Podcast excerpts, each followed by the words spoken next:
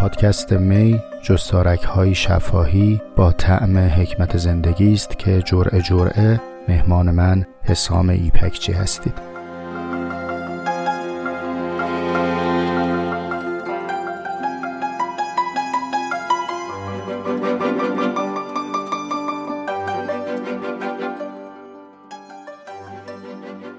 سلام بر شما وقتتون بخیر. همونطور که شنیدید در جرعه سوم وارد شدیم به خانش متن جستاره در باب حکمت زندگی به قلم آرتور شوپنهاور وقتی موضوع صحبتمون در باب حکمت زندگی است طبیعتا اولین کلمه ای که ذهن ما رو به خودش مشغول می‌کنه چی هست؟ حکمت درباره حکمت با هم صحبت کردیم اما اونچنان که گفتم و شنیدید به جهت اینکه دقت تعریف ارائه شده برابر کلمه حکمت در لغتنامه های فارسی برای کار ما کفایت نداشت ناگزیر شدیم که جمله اول رو از ترجمه انگلیسی این جستار بخونیم. متن انگلیسی با این جمله شروع میشه که In this page I shall speak of the wisdom of life in the common meaning.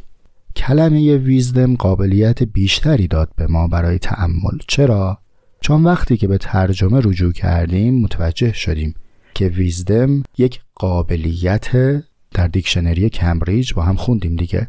یک قابلیت که حاصل تلفیق دانش و تجربه است. این تلفیق چه امکانی رو به ما میده؟ امکان تصمیم گیری. حالا با این مقدمه وارد میشیم در جرعه چهار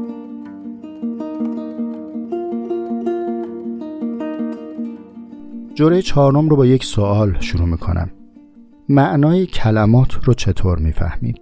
بیایید با هم امتحان کنیم من یک مثال بزنم الان من میگم مدرسه شما چه معنایی در ذهنتون میاد؟ تصویری که در ذهنتون میاد رو از کجا آوردید؟ آیا جز اینه که وقتی میشنوید مدرسه میرید در انبار تجربیات خودتون اونچه که از مدرسه درک کردید رو بر میدارید تصویرش رو می‌ذارید رو پیشخان و وقتی من میگم مدرسه شما اون تصویری رو به ذهن حاضر می‌کنید که خودتون تجربه کردید. حالا در مورد مدرسه فاصله تصاویر ذهنی ما از هم خیلی زیاد نیست چون مدرسه خودش یک ساختمان یک فرم تیپ و نحوه استانداردی از آموزش که کمابیش مشابه هم ما تجربه کردیم. اما اگر بگم زیبا اون وقت چه اتفاقی میافته؟ باز میریم سراغ انبار تجربیاتمون و اون چیزی که از زیبایی چشیدیم و دریافتیم رو حاضر می‌کنیم می‌ذاریم رو پیشخان. ولی اینجا احتمال اینکه این تصاویر از هم تمایز داشته باشه خیلی بیشتره.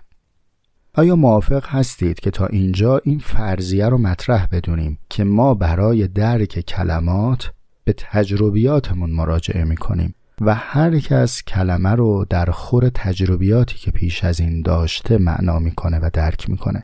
به عنوان مثال اگر شما الان اسم یه غذای محلی رو بگید که من تا حالا نخوردم. اسمش هم نشنیدم. هرچی شما به من میگید من هیچ تجربه ای از او در صفحه خیالم نیست. هرچی شما به من تکرار کنی من در انبارم هیچ تجربه ای ندارم که احضار کنم. پس نمی‌فهمم شما چی میگید. دو راه دارید. یا اینکه نزدیکش کنید به یکی از تجربیات من. مثلا بگین آقا شبیه آشرشته خودتونه. کم کم تو ذهنم یک شمای کلی بیاد. یا اینکه یه پیاله بهم بدین بگین بخورین و این اونیه که ما می‌گفتیم. تجربه بسازید برام. پس من اگر از یک کلمه تجربه نداشته باشم امکان درک اون رو هم نخواهم داشت.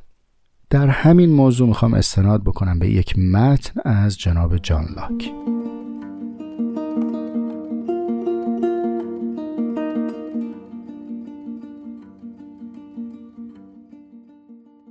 جان لاک یک جستار داره درباره فهم بشر.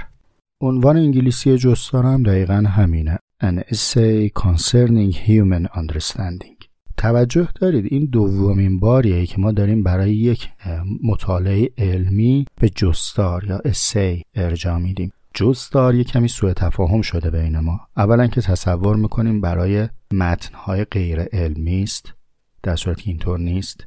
دوم اینکه تصور می‌کنیم باید خیلی کوتاه باشه که این هم نیست. این متنی که الان در دسترس من این ترجمه که تازه گزیدش رو ترجمه کردن. نسخه که من دارم زحمت مرحوم صادق رضازاده شفقه. فقط خلاصش حدود 500 صفحه است. حالا هستی شناسی جستار باید باشه به وقت خودش.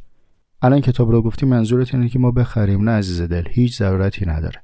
من همه اون قدری که برای می لازمه از روش می‌خونم براتون تعریف می‌کنم. اما اگر کسی خواست این سیر مطالعاتی رو داشته باشه من منابعی که در دسترسم هست رو دارم معرفی می‌کنم. به علاوه ادب خانش تعلیفی حکم می‌کنه که هر جا داریم مطلب رو از کسی نقل می‌کنیم ارجاع بدیم. بگیم اینو فلانجا خوندم از فلانیه. در ازاش اون قسمتی هم که آورده خودمون به مبحث هست رو تاکید کنیم. بگیم این مال منه. من دارم میگم. خب. حالا جناب جان لاک چی گفته؟ تو صفحه 289 این کتاب نسخه که من دارم کل جستار به چهار کتاب تقسیم شده. اینی که دارم میگم کتاب سومشه. درباره کلمه صحبت شده. جناب جان لاک چی میگن؟ میگه که فایده کلمات اینه که تصورات ما رو اون چیزی که برای ما امر باطنی هستن رو محسوس کنه. اسواتی خارج بشه که نمایشگر اون تصوری باشه که برای ما باطنی است دو تا هم کار کرد داره. اولا خودمون می‌تونیم تصوراتمون رو ضبط و ذخیره بکنیم. در ثانی می‌تونیم این رو مبادله بکنیم. می‌تونیم انتقال بدیم به دیگری. بعد ایشون در ادامه اینطور میگه. میگه کلمات در اصل از تصورات محسوسه مشتق شدن. یعنی چی؟ یعنی شما یه تصوری رو داشتید که اون تصور رو تجربه کردی این تجربه در ذهن تو اولا شکل گرفته بعد داره در قالب یک کلمه خارج میشه و الا اون چیزی که درون من و تو هست چیه؟ اون تصویر تجربه است.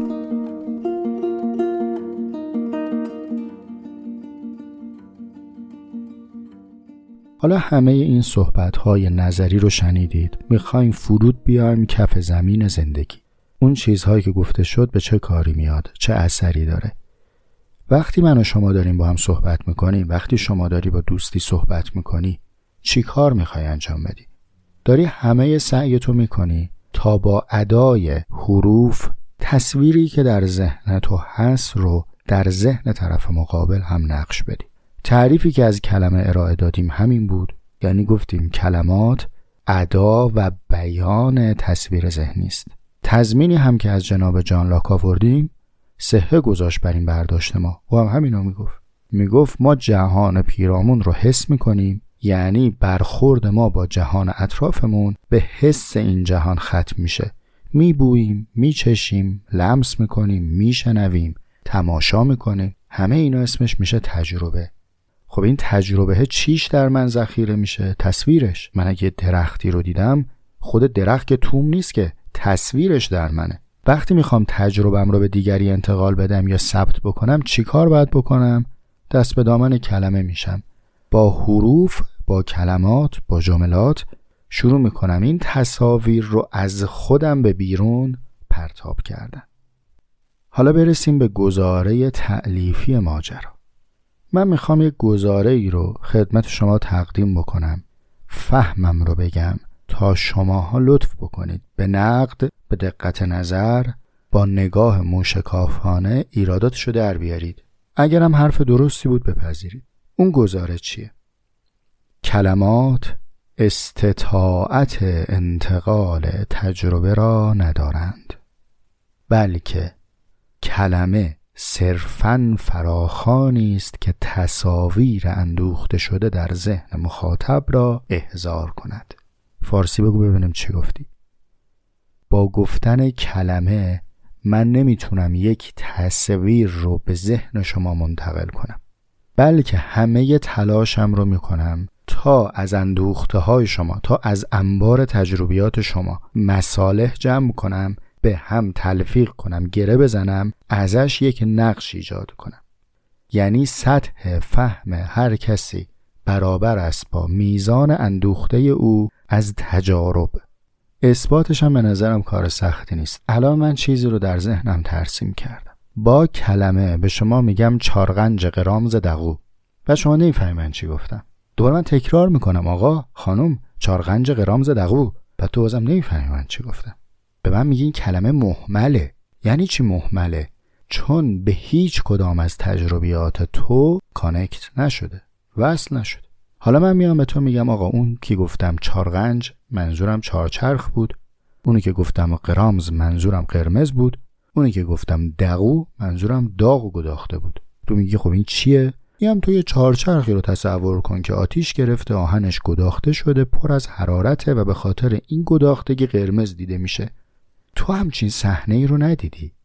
اما میری از ترکیب تجربیات چهارچرخ و میاری قرمزی رو هم که پیش از این شناختی بهش اضافه می‌کنی داغ و گداخته رو هم به این اضافه می‌کنی یک تصویری از چارغنج قرامز دقو تو داری که لزوما تصویر من نیست. و اگر اون تجربیات پیشینی در ذهن تو نباشد من با هیچ کلمه ای نمی‌تونم تصویر ذهنیم رو به تو منتقل کنم.